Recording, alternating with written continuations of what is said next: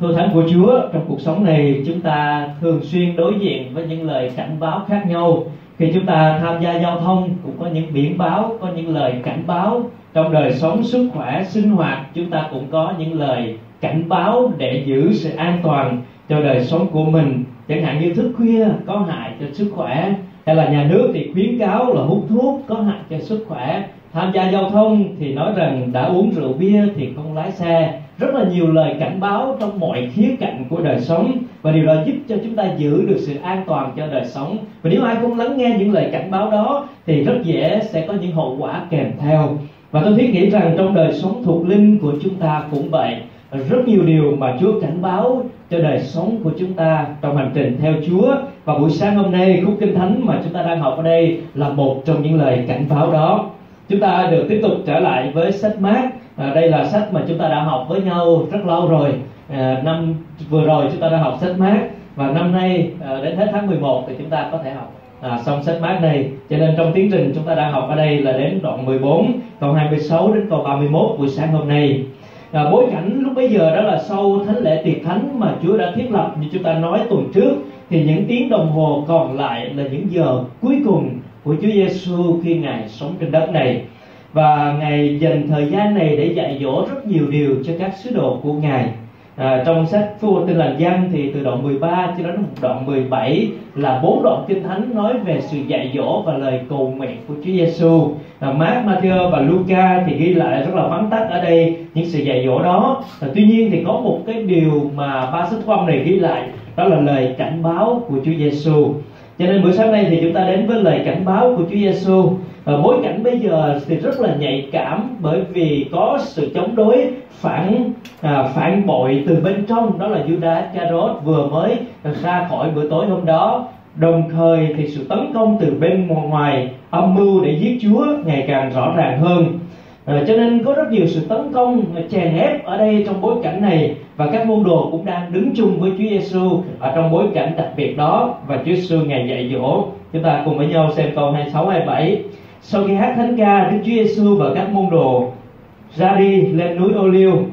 Đức Chúa Giêsu bảo các môn đồ tất cả các con đều sẽ vấp ngã vì có lời chép rằng ta sẽ đánh người chăng thì chiên sẽ tan tác. Điều thứ nhất chúng ta học buổi sáng nay đó là lắng nghe lời cảnh báo. À, sau khi hát thánh ca rồi Chúa Giêsu ra đi lên núi ô liu. Trên đường lên núi ô liu đó Chúa dạy rất là nhiều điều mà dân đã kỹ thuật. Trong đó thì Chúa nói về lời cảnh báo cho các môn đồ ở đây Chúa nói với các môn đồ rằng tất cả các con đều sẽ vấp ngã. Tất cả các con đều sẽ vấp ngã. Và chúng ta cần lắng nghe lời cảnh báo này cũng như các môn đồ cần phải lắng nghe ở đây. Chúa nói rằng tất cả không phải một vài người hay là một số người nào đó, nhưng mà tất cả không loại trừ ai hết. Ở đây Chúa nói về các sứ đồ sẽ vấp ngã trong khoảnh khắc trong vài giờ tiếp theo. Bởi vì kinh thánh đã nói về điều này, phải được ứng nghiệm rằng ta sẽ đánh người chăn thì chiên sẽ tan tác. Khi có sự tấn công vào người chăn thì chiên sẽ tan lạc. Lời chúa phải được ứng nghiệm, đó là những người các môn đồ sẽ bị vấp ngã. Và điều đó cũng cho chúng ta biết rằng bản chất con người là yếu đuối. Tất cả không loại trừ ai cả cho nên tất cả con người chúng ta đều có những sự yếu đuối, đều có những sự vấp ngã, đều có những lúc chúng ta mệt mỏi, ngã lòng, sờn lòng và thối lui ở trong đời sống của mình. Chúa nói rằng tất cả đều phải vấp ngã và đây là điều phải được ứng nghiệm. Ứng nghiệm có nghĩa là có một lời tiên tri đã báo trước từ rất lâu rồi và điều đó phải được ứng nghiệm. Điều đó cũng có nghĩa là tất cả những gì trong kinh thánh kỹ thuật, điều đó phải được ứng nghiệm cho đời sống chúng ta ngày nay. Cho nên chúng ta cần để ý điều này bởi vì chúng ta cần lắng nghe. Nhưng mà các môn đồ ở đây thì không như vậy. Các môn đồ ở đây thì phản ứng ngược lại. Chúa nói rằng các con sẽ vấp ngã, rồi ta đánh người chăn thì chiên tan lạc, rồi nhưng sau khi ta sống lại, ta sẽ đến Galilee trước các con. Có hai điều Chúa nói đó là sự vấp ngã và nói về sự sống lại của Chúa. Nhưng mà các môn đồ thì không lắng nghe lời của Chúa, cho nên cái phản ứng của họ đó là phản ứng với cái cái lời tuyên báo cảnh báo của Chúa phi trong câu 29 thì nói như thế này. Phi thưa, dù cho tất cả đều vấp ngã, nhưng con thì không. Và Đức Chúa Giêsu đáp, thật, ta bảo các con hôm nay, chính đêm nay, trước khi gà gáy hai lượt, con sẽ chối ta ba lần. Nhưng phi càng quả quyết hơn, dù có phải chết với thầy, con sẽ chẳng chối thầy đâu. Tất cả các môn đồ khác cũng đều nói như vậy. Ở đây chúng ta thấy rằng các môn đồ thiếu sự lắng nghe khi Chúa cảnh báo tất cả các con sẽ vấp ngã, họ thiếu sự lắng nghe, họ thiếu sự khiêm nhường, họ thiếu sự hiểu biết về trận chiến thuộc linh này cho nên Führer đã rất là mạnh mẽ, rất là hùng hồn để tuyên bố rằng dù cho tất cả vấp ngã nhưng con thì không ông đang để mình đứng ngoài cuộc với lời cảnh báo này của Chúa Giêsu. Ông nghĩ rằng điều đó sẽ không liên quan đến mình, mình sẽ là một người mạnh mẽ hơn tất cả những người còn lại. Ông thiếu sự khiêm nhường, thiếu sự lắng nghe với Chúa. Ông nói rằng cho dù những người ở đây theo Chúa, Judah đã đi rồi còn 11 người, 10 người còn lại có thể vấp ngã, có thể chối Chúa, nhưng với con thì điều đó sẽ không xảy ra. Vì không nhận biết được sự yếu đuối thật sự của con người vì nó không nhận biết được cái bản chất thật sự của con người ông đã vấp ngã ở tại nơi đây. Ở trong sự kiêu ngạo của đời sống thuộc linh không nhận biết có một sự tấn công thuộc linh ở trong đời sống của mình. À, cho nên Vira cần học bài học này cần khiêm nhường cần lắng nghe. Và kết quả của cái sự uh, mạnh mẽ hùng hồn của Vira đó là gì? Đó là vài tiếng đồng hồ sau ông chính là người chối Chúa Giêsu trong khi Chúa Giêsu bị bắt thì ông chối Chúa, ngay cả một đầy tớ gái ở trong chỗ thầy tế lễ thượng phẩm đó hỏi Chúa Giêsu hỏi phi rằng, ông cũng là người thuộc về Galilee theo Chúa Giêsu sao? Phi đã sợ hãi. Phi đã đã chối Chúa. Cho nên chúng ta thấy rằng dù con phi tuyên bố hùng hồn ở đây rằng dù cho tất cả vấp ngã hay là dù có phải chết, con cũng không chối. Nhưng mà cuối cùng thì phi đã là người chối Chúa. Và về sau thì ông học được bài học này vì sao ông học được bài học này cho đến khi mà Chúa sống lại đó Chúa Giêsu đến gặp Phi-rơ và ngài hỏi rằng Phi-rơ con yêu ta chăng? Ba lần như vậy Phi-rơ không còn hùng hồn mạnh mẽ như lúc này nữa. Ông đã học được sự khiêm nhường và lắng nghe. Ông trả lời với Chúa phải Chúa biết rằng con yêu Chúa. À, và điều đó cho chúng ta thấy rằng chúng ta cần phải nhận ra cái sự chiến đấu ở trong trận chiến thuộc linh mà chúng ta đang có ở trong vấn đề trong hành trình chúng ta theo Chúa à, chúng ta có thể xem một cái khúc kinh thánh song song với đoạn kinh thánh này. Đó là Luca Luca 22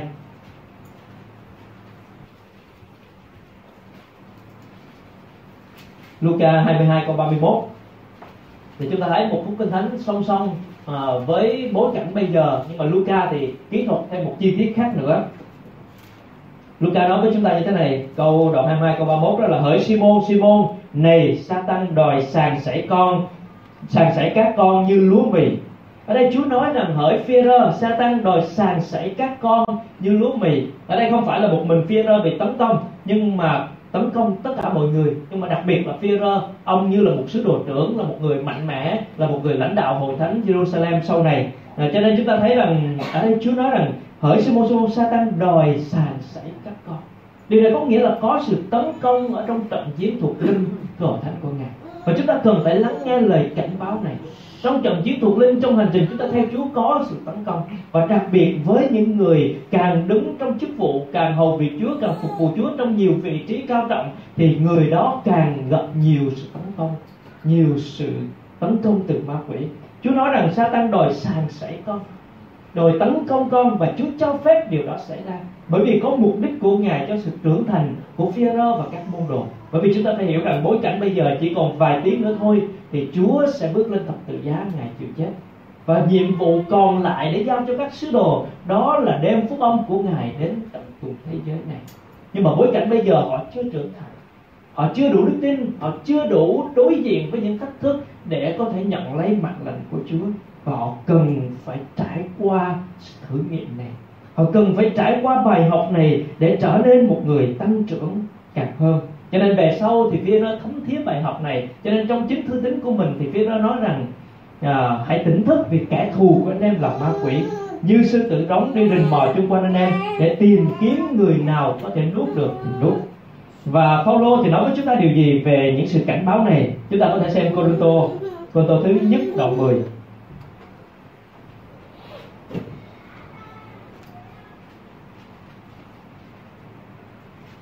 Cô tôi nhất đoạn 10 câu 11 với câu 12 à, Nếu chúng ta mở ra xin mời chúng ta cùng đọc chung với nhau. Cô tôi nhất đoạn 10 câu 11 12 à, Xin chúng ta cùng khởi sự. Tất cả những điều này xảy ra cho họ như một bài học và được ghi chép lại để cảnh báo chúng ta là những người đang sống ở các thời đại. Vậy nên ai tưởng mình đứng hãy giữ kẹo ngã. Những điều này ghi chép lại đó là là để cảnh báo chúng ta là những người đang sống ở cuối các thời đại. Những lời Chúa được ghi lại đó là cảnh báo cho đời sống chúng ta. Và những người nào tưởng mình đứng hãy giữ kẹo ngã. Tất cả chúng ta phải lắng nghe lời cảnh báo. Phía đó không lắng nghe, phía đó phản ứng ngược lại. Phía đó thiếu sự khiêm nhường, thiếu sự hiểu biết thuộc linh, nhận diện ra cuộc chiến thuộc linh.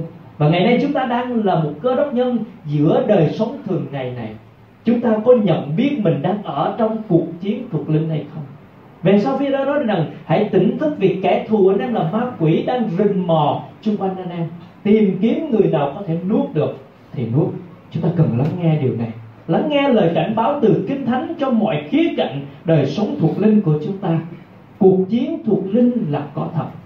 Sự thách thức cám dỗ tấn công từ ma quỷ là có thật vì vậy điều mà Chúa muốn chúng ta đó là lắng nghe, hãy giữ mình, hãy cảnh giác.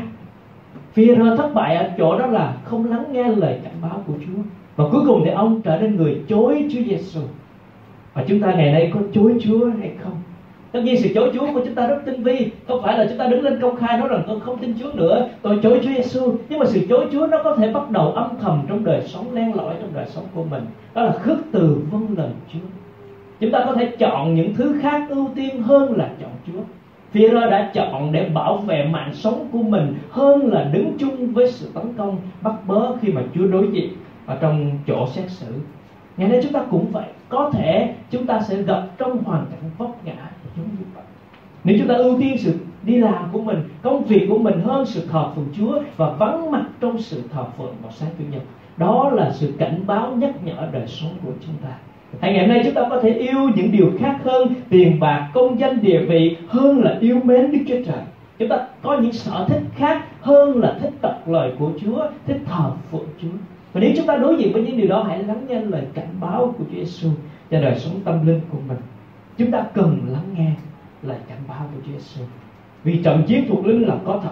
Cho nên chúng ta cần phải giữ mình, hãy giữ chúng ta nói kinh thánh đó là hãy những người tưởng mình đứng hãy giữ kẻo ngã đừng tưởng rằng mình có một đức tin mạnh mẽ. Và nếu trong bối cảnh giống như vậy có thể chúng ta cũng giống như Führer tự hào nói với Chúa rằng con đã tin Chúa rất nhiều năm rồi. Con sẽ không vấp ngã đâu. Con sẽ không uh, chối Chúa đâu. Con sẽ tiếp tục yêu mến Chúa giữ đức tin của mình. Có thể chúng ta sẽ mạnh mẽ hùng hồn tuyên bố giống như Führer nhưng mà thực tế thì cần phải thấy rằng con người chúng ta yếu đuối lắm. Cần phải nương dựa nơi Chúa nhận lấy lắng nghe lời cảnh báo giữ đời sống của mình trong mọi khía cạnh thuộc linh và điều thứ hai, chúng ta cùng học với nhau, suy gẫm với nhau buổi sáng này ở trong câu 28 câu 28 Chúa nói rằng, nhưng sau khi ta sống lại, ta sẽ đến Galilee trước các con. Điều thứ hai, chúng ta suy gẫm đó là đứng vững trong hy vọng. Chúng ta có những sự vấp ngã, tất cả sẽ vấp ngã, không loại trừ ai hết. Nhưng mà điều Chúa nói đây đó đó là sự hy vọng. Và lúc bây giờ thì các môn đồ không tập trung vào điều này.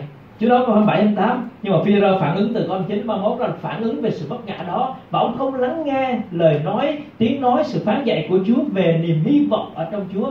Cho đến khi, sau khi Chúa sống lại, Mary gặp Chúa Giêsu và trở về nói với các môn đồ rằng Chúa nói rằng hãy đến Galilee vì Chúa đã đến đó trước các con rồi. Lúc bấy giờ các môn đồ mới nhớ lại rằng Chúa Giêsu đã từng nói rằng Ngài sẽ sống lại và đến Galilee. Còn lúc bây giờ chẳng ai tập trung vào điều Chúa nói, chẳng ai nắm lấy niềm hy vọng ở trong Chúa cả. Cho nên họ đã vấp ngã vì không đứng vững ở trong hy vọng.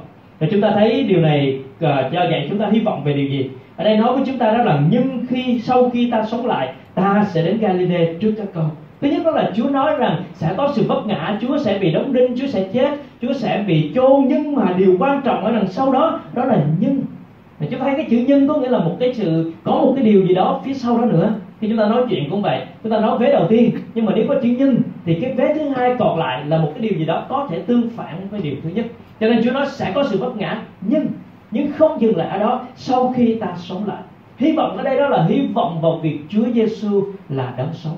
Và Chúa đang, Chúa khẳng định, không phải là nếu mà sau khi ta sống lại, lời khẳng định rằng ta sẽ sống lại, sau khi ta sống lại, ta sẽ đến Galilee trước các con. Ở trong sự hy vọng này nói cho chúng ta hai điều. Thứ nhất đó là Chúa sẽ sống lại. Chúa là đấng sống. Và khi Chúa Giêsu sống thì chúng ta có hy vọng và điều thứ hai đó là Chúa nói rằng ta sẽ đến Galilee trước các con. Điều đó có nghĩa là sẽ có một cuộc hội ngộ gặp mặt với các môn đồ ở tại Galilee. 11 người còn lại sẽ vấp ngã, nhưng họ không ngã quỵ, họ không hoàn toàn thối lui và bỏ Chúa. Họ sẽ được gặp lại Ngài ở tại Galilee khác với Judas Iscariot. Judas Iscariot trước đó đã đi ra và không trở lại ông thắt cổ tự tử trong sự tuyệt vọng. Ông phản bội chúa trong sự tuyệt vọng. Và tất cả ông đến trong sự tuyệt vọng mà thôi. Kết thúc cuộc đời trong sự tuyệt vọng. Nhưng 11 môn đồ khác còn lại thì có sự vấp ngã, nhưng mà có sự hy vọng. Vì họ sẽ được gặp lại Chúa ở tại Galilee, và sau đó Chúa giao nhiệm vụ của Ngài cho họ. Họ được tiếp tục để phục vụ Chúa cho nên ở đây Chúa khẳng định với chúng ta niềm hy vọng đó là niềm hy vọng vì Chúa Giêsu là đặc sống. Niềm hy vọng vì chúng ta sẽ được bảo toàn, sẽ được gìn giữ ở trong danh Chúa cho đến ngày cuối cùng. Sẽ có sự vấp ngã, sẽ có những sự tấn công. Satan sẽ ngồi sàn sảy đời sống của chúng ta để cần thiết cho sự trưởng thành. Nhưng điều đó không làm cho chúng ta ngã quỵ. Sẽ đến Galilee gặp các con. Chúng ta sẽ đến một ngày cuối cùng sẽ được gặp mặt Chúa ở trên thiên đàng và tôi muốn nói về cái sự hy vọng này càng hơn khi chúng ta tiếp tục đọc ở trong Luca, đoạn cái thánh song song, câu à, đoạn 22 Luca cho chúng ta một chi tiết khác nữa và chúng ta để xem cái chi tiết mà Luca cho chúng ta biết ở trong đoạn 22 câu số 32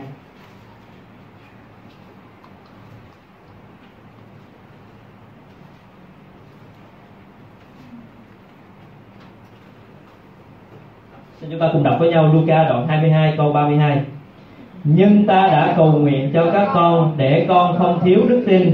Vậy khi con quay trở lại, hãy làm cho anh em con mạnh mẽ. Rất là rõ ràng, Chúa nói về việc vấp ngã của các môn đồ. Nhưng mà Chúa nói rằng, nhưng ta đã cầu nguyện cho các con để con không thiếu đức tin. Vậy khi con quay trở lại, hãy làm cho anh em con mạnh mẽ ở đây Chúa nói rằng Chúa đã cầu nguyện. Việc mà Satan đòi sàn sảy, Chúa cho phép xảy ra, nhưng mà Chúa đã cầu nguyện cho các môn đồ của Ngài. Cầu nguyện cho con, cầu nguyện cho từng người để con không thiếu đức tin. Rồi khi con quay trở lại, con làm mạnh mẽ nên mình. Ở đây Chúa nói rằng con, khi con quay trở lại cũng không phải là từ nếu, không phải là nếu có thể xảy ra, nếu có thể phi quay trở lại hoặc không. Nhưng mà đây chắc chắn rằng khi con quay trở lại thời điểm mà thôi, có nghĩa là khi con quay trở lại, con hãy làm mạnh mẽ anh em mình. Vấp ngã đó là điều cần thiết, nhưng mà có hy vọng vì Chúa nói rằng Phêrô sẽ quay trở lại và làm mạnh mẽ anh em mình. Và đúng như vậy, ông quay trở lại với Chúa và làm trở nên người phục vụ Chúa. Cho nên chúng ta thấy điều này ở đây có sự hy vọng. Chúa nói về sự cầu nguyện. Ngày hôm nay điều gì giữ chúng ta trong niềm hy vọng này? Đó là hy vọng về Chúa sống, Hy vọng về một ngày sẽ hội ngộ gặp mặt với Chúa, Hy vọng vì Chúa Giêsu đã cầu nguyện cho chúng ta. Ngài đang cầu nguyện cho chúng ta. Ở trong gian đoạn 10 Đoạn 17 là lời cầu nguyện của Chúa Giêsu Và trong đó Chúa cầu nguyện rất nhiều điều. Và Chúa cũng cầu nguyện cho các môn đồ để Chúa gìn giữ, Đức Chúa Trời gìn giữ các môn đồ. Tôi sẽ đọc một vài câu ở đây.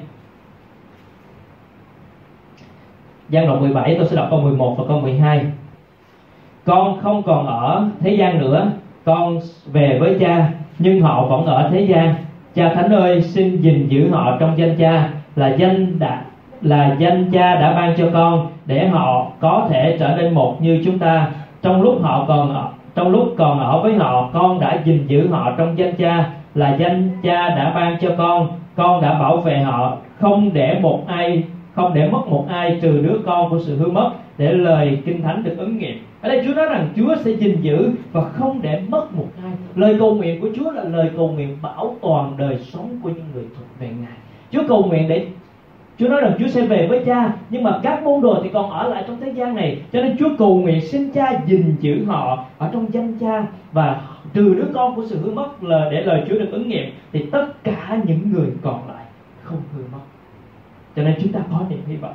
À, Roma, Paulo thì, Paulo trong sách Roma thì cho chúng ta biết sự hy vọng đó là chúng ta biết rằng những cái sự khốn khó hay thử thách của đời này sẽ không đáng so sánh với vinh quang tương lai sẽ được tỏ ra chúng ta. Hay là câu 28 thì mọi sự hiệp lại làm ích cho những người yêu mến Đức Chúa Trời. Một câu kinh thánh khác nữa đó là Jude. Để cho chúng ta nói về sự hy vọng này, xin mời chúng ta mở Jude. Jude câu 24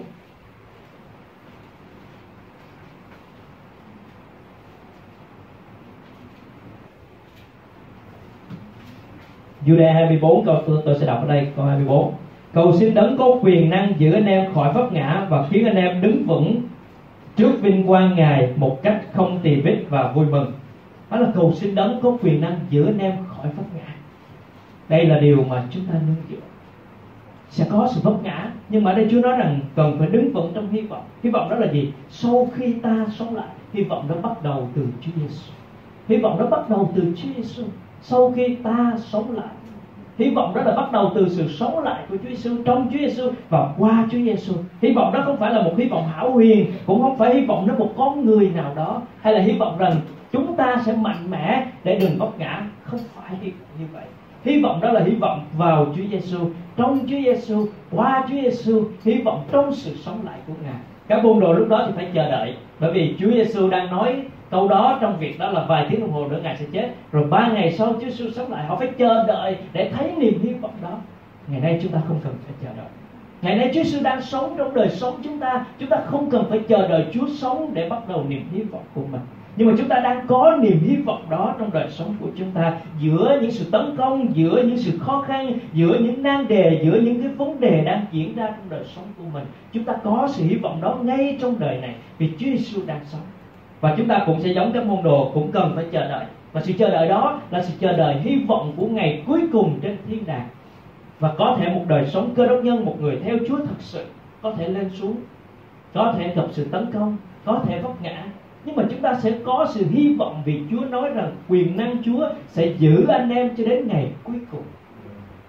Đó là sự đảm bảo chắc chắn về sự cứu rỗi cho những người tin Chúa Giêsu sẽ có những sự lên xuống của đời sống, nhưng mà chúng ta có sự hy vọng cuối cùng giống như các môn đồ. Ở đây 11 người này có sự vấp ngã, đều chạy tán lạc và xa cách Chúa trong khi Chúa bị bắt.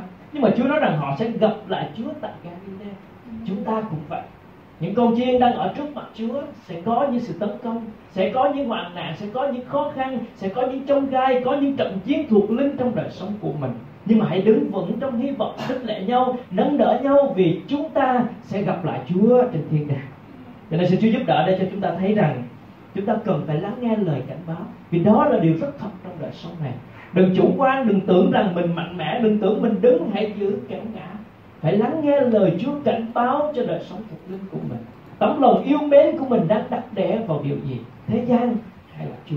Sự ưu tiên cho của mình đang cho điều gì? Phục vụ cho đời này hay là phục vụ cho nước Đức Chúa Trời? Hãy lắng nghe lời cảnh báo của Chúa trong đời sống của chúng ta.